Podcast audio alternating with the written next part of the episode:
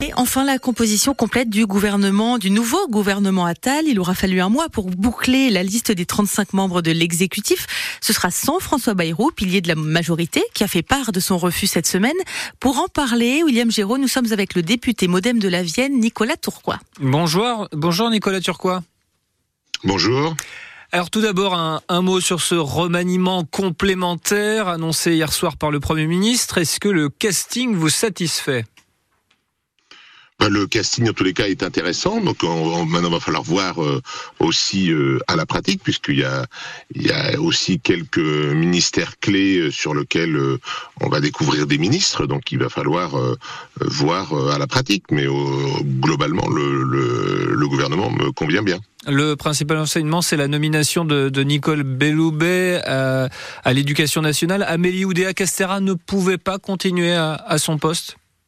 Non, c'était pas, c'était pas raisonnable. Le, le, la relation avec le, monde enseignant était euh, était très mal partie, très abîmée dès le départ, et elle ne pouvait pas euh, légitimement euh, mener à bien euh, sa mission. Et pourtant, donc le, choix a tout été fait pour la conserver malgré tout sur sur un ministère qui va être euh, relativement exposé dans les six prochains mois, le, le ministère des, des Sports. Oui, j'entends. C'est des éléments qui pouvaient être discutés. Ils ont fait le choix d'une continuité sur le sport parce que sur le sport, euh, elle avait euh, plutôt euh, bien œuvré euh, jusque-là, alors de façon bien moins médiatique et médiatisée que qu'à l'éducation, mais c'est pas les sujets que je suis plus particulièrement, mais dans le, les retours que que j'avais, la relation avec les acteurs était plutôt était plutôt fluide, et c'est ce qu'on attend d'un ministre aussi. Alors, on, l'a évoqué ce matin euh, sur l'antenne, des critiques s'élèvent depuis euh, hier soir pour dire que les régions ne sont pas suffisamment représentées avec 15 ministres franciliens, des cabinets très parisiens, qu'on dit parfois hors sol. Qu'est-ce que vous en pensez, vous l'élu local bah, ça, c'était un des éléments. Vous avez, euh, il ne nous a pas échappé qu'il y a eu une, tension entre François Bayrou, notre président euh, au, groupe Modem, et, euh, l'exécutif. C'était un des éléments de désaccord. Il faut que les territoires se sentent représentés. On, tient à ce que rapprocher la base du sommet et, le symbolique de l'origine des ministres, il pour beaucoup. Voilà, donc il y a eu des corrections, mais euh, c'est vrai que sur ce plan-là, on aurait pu mieux faire. Alors vous avez parlé de François Bayrou, votre leader, le président du Modem, effectivement, qui a fait part de son refus d'entrer au gouvernement, faute, je cite, d'accord profond sur la politique à suivre. Vous comprenez sa, sa décision? Elle vous a surpris ou au contraire, vous vous y attendiez? Alors, je dirais il y, a, il y a, un petit peu, il y a un petit peu des deux. Euh, alors clairement dans son expression, parce qu'on reprend un désaccord profond, c'était un désaccord profond sur l'éducation. Si on reprend son expression initiale, c'était sur l'éducation, parce que ça a été son nom a commencé à circuler sur sur le sujet et euh, on considère euh, et François Bayrou en particulier, c'est un sujet qu'il a à cœur, euh, qu'il faut faire plus les réformes avec les acteurs, donc en l'occurrence les professeurs, que par devers eux. Et on, trouve dans la méthode euh, que les acteurs sont un peu trop mis devant le fait accompli. Il y a des réformes profondes à faire, mais les réformes les plus structurelles, c'est quand on emmène les gens avec soi et quand, en l'occurrence, dans le milieu de l'éducation, on amène les professeurs. Euh, il faut marquer parfois des euh, marquer les stops de temps en temps quand il y a des choses qui qui, ne, qui nous déplaisent. Et là, c'était un élément euh, important. Donc euh, voilà, il y avait d'autres sujets aussi euh, sur l'Europe, sur l'agriculture, qu'il a fallu faire passer. mais des fois, il faut il faut un peu marquer les différences. Vous parlez du fond, mais également sur la forme. François Bayrou aurait dénoncé une démarche d'humiliation.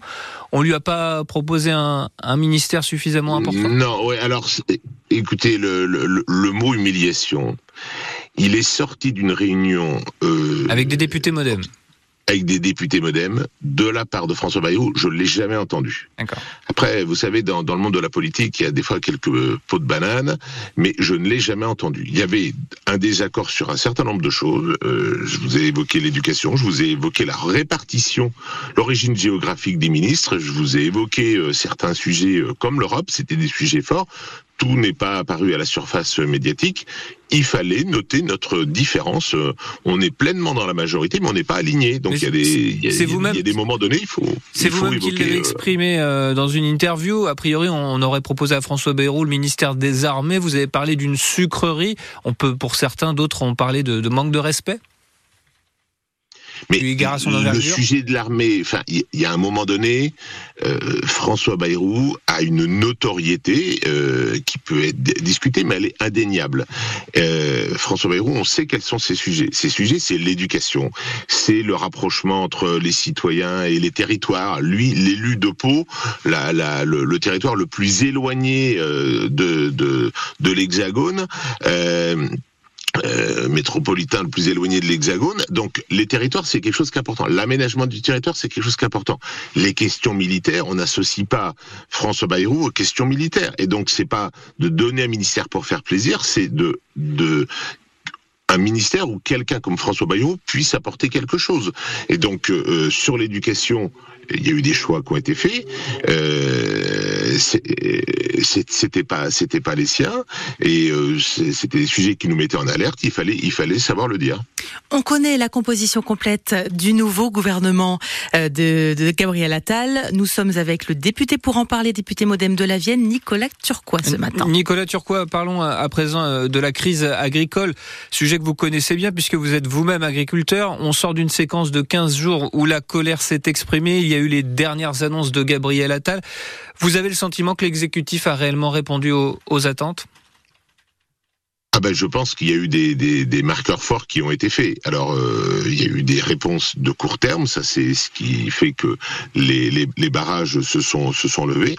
Après, il y a un travail de long terme de retricotage du lien avec les agriculteurs et de, solutions plus, pérennes. Il y a des éléments euh, factuels, il y a les éléments de euh, complexification qui ont été évoqués et qui sont... Euh, qui sont pas une lubie, c'est une réalité. Je la vis moi-même en tant qu'agriculteur et encore plus du fait de, je dirais, de mon éloignement en tant que député. Je, vois parce que j'essaye de, suivre en même temps, mais je vois comment il y a des il y a une, une hypertrophie euh, réglementaire sur le sujet qui n'apporte rien en termes de sécurité, euh, par exemple sur l'environnement, parce que c'est un sujet auquel tout le monde est attaché.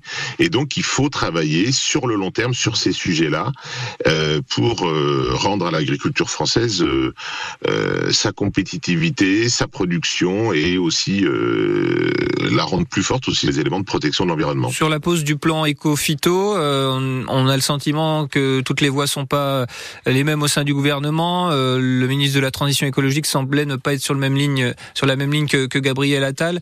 Il va falloir aussi peut-être de la clarté oui, alors certains ont vu une pause comme si c'était une, une, régression. Il y a des indicateurs, euh, des indicateurs sur l'usage de phytosanitaires qui sont euh, utilisés qu'en France.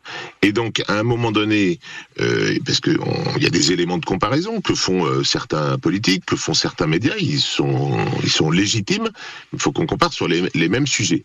Et donc, on finit par croire que la France fait le moins, alors que, par exemple, sur les produits dits les plus dangereux, ce qu'on appelle les CMR, c'est le pays qui a le plus réduit de toute l'Europe. Mais les indicateurs tels qu'ils étaient construits, on ne le voyait, on ne, pouvait pas le montrer.